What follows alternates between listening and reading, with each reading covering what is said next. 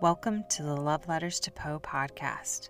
I'm Sarah Crokel Smith, publisher and editor in chief, bringing you wonder and terror, romance and horror in this Gothic fiction magazine. Each week, I'll be sharing a new Gothic story or poem from the pages of Love Letters to Poe. You can find the original stories and poems, author interviews, your free copy of the magazine's inaugural issue, and much more at loveletterstopoe.com. Today's Gothic story is titled To Have and to Hold, read by the author Sharmin Gazaway. This story can be found in Volume 1, Issue 7 of Love Letters to Poe. I hope you enjoy this haunting tale. To Have and to Hold by Sharmin Gazaway. Ah, I remember you.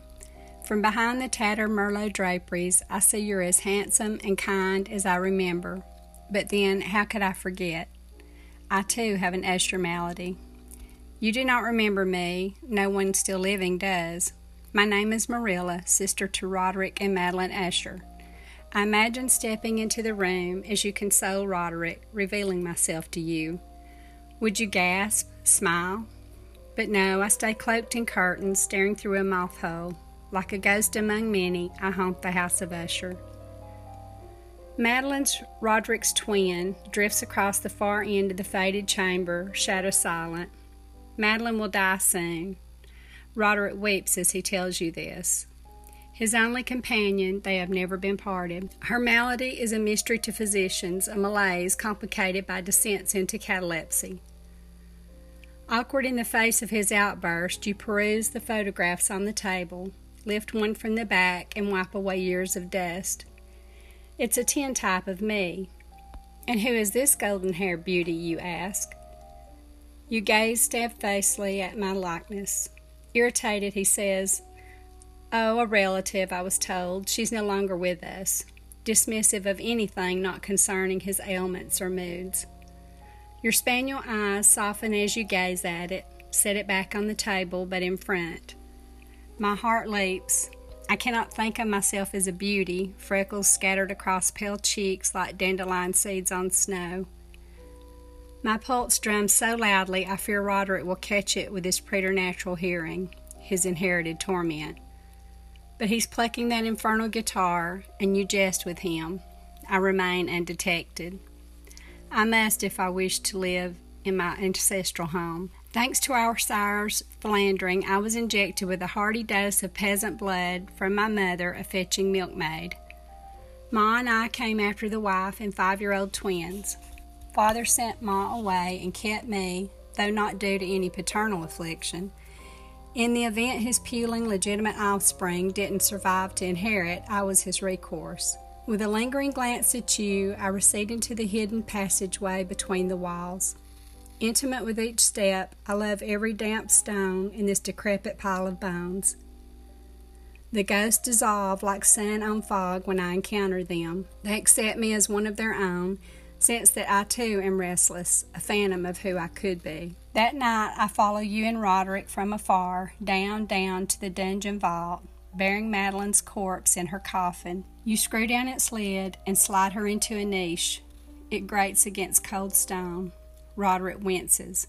The tarn's insidious waters penetrate from outside a slow seeping wound. I long to trail after you, touch my bare feet where your steps have touched. But being this close to Roderick's acute hearing and his volatile temperament is dangerous. If exposed, I'll be turned out as an impostor or worse. I can never be parted from the house of Usher. Shivering, I retreat to my chamber in the turret ruins, my home and prison. Before father died, he put the grim valet Himmler in charge of me, so you see why the loneliness was my familiar playmate. I pored over the ancient tomes Himmler brought in towering stacks. I soon realized I had perfect photographic recall. All images, good, bad, or indifferent, were seared on my brain, my Usher malady. Ravishing the tomes, I discovered the mansion's crumbling blueprint and its hidden wartime passageways. Through them, I escaped my prison and learned of my half siblings who, even as children, were dull and selfish. I kept hidden. Now Madeline lies in the deep dark, and I wonder if I will one day meet her in a hidden passage. Except for the cryptic ghosts, I have been alone. Until you came, my love. Hunching into the down quilt, I count the hours till I dare see you again. A cold hand snuffs the still autumn days one by one. Unable to think with you so near, I toss aside a book on husbandry and slink to your room. A mere while between us, you pant softly as you pace. I remember when, still a youth, you arrived on an elegant bay to see Roderick. Broad shouldered, you took the stairs two at a time, and my breath caught, then as now. I used to watch for you, despair when you no longer came. I dreamed I'd search for you, tell you all my heart, forsake Usher forever. But I couldn't, could never. I cut my hands against the wall as if to capture your breath, then press them clenched against my bosom and turn away. The violent winds of a devil's brew begin to shrill. Passing by Roderick's suite, familiar ghost accosts me, mouth gaping, with silent screams, eyes black with warning. I hear Roderick groan, and his hoarse words stop me cold. Madeline, how long will you torment me? I dare not let you out. Cease, I implore you. The blood dashes cold through my chest. Dear God, is it possible Roderick entombed Madeline alive? Mistook a cataleptic coma for death? We surely would have heard her screams, her struggle. Her demise has unhinged him. My heart flits like a panicked bird. No, we couldn't have heard. Me in my garret, and you in your suite high above the vault. I envision her first scratchings, shredding the coffin silk, Days of clawing, shrieking in claustrophobic terror. We couldn't hear, but Roderick could. Could hear each plank splinter, each fingernail ripping from flesh, her little white feet drumming till battered blue. Shrieks turning to sobs, sobs to begging, please let me out. On slippery stone, I race down to the vault. The coffin's lid is askew. Her eyes are red lit like some rabid feral thing, her stench overpowering, and she is laughing. I rip the splintered planks free, and she scrabbles over the side like a crab from a pot. She flies past, emaciated, Mangle's hands dripping. Her white, blood mottled gown billows behind her like an avenging spirit. Had Roderick been mistaken? I tear after her, knowing where she'll go. I fear she'll find you first. I care not if I'm exposed now. I think only of you, love. Ghosts reel round me, shrieking a dirge. The storm pummeled house trembles beneath my feet, and its bones begin to give. Madeline reaches your suite a step before I do. You drop your book, affixed in horror. Roderick stands, lips peeled back. With a guttural wail, Madeline leaps on Roderick, gnashing on him, teeth bared. Her claws bloody stumps down his face, so like her own, and they crumple to the floor. I swallow my scream, lest you think me one of their mad kind, and duck behind a suit of armor.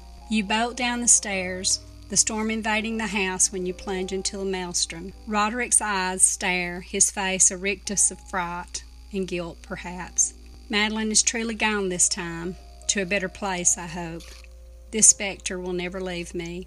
The house shudders, cracks, and groans, coming apart at the seams.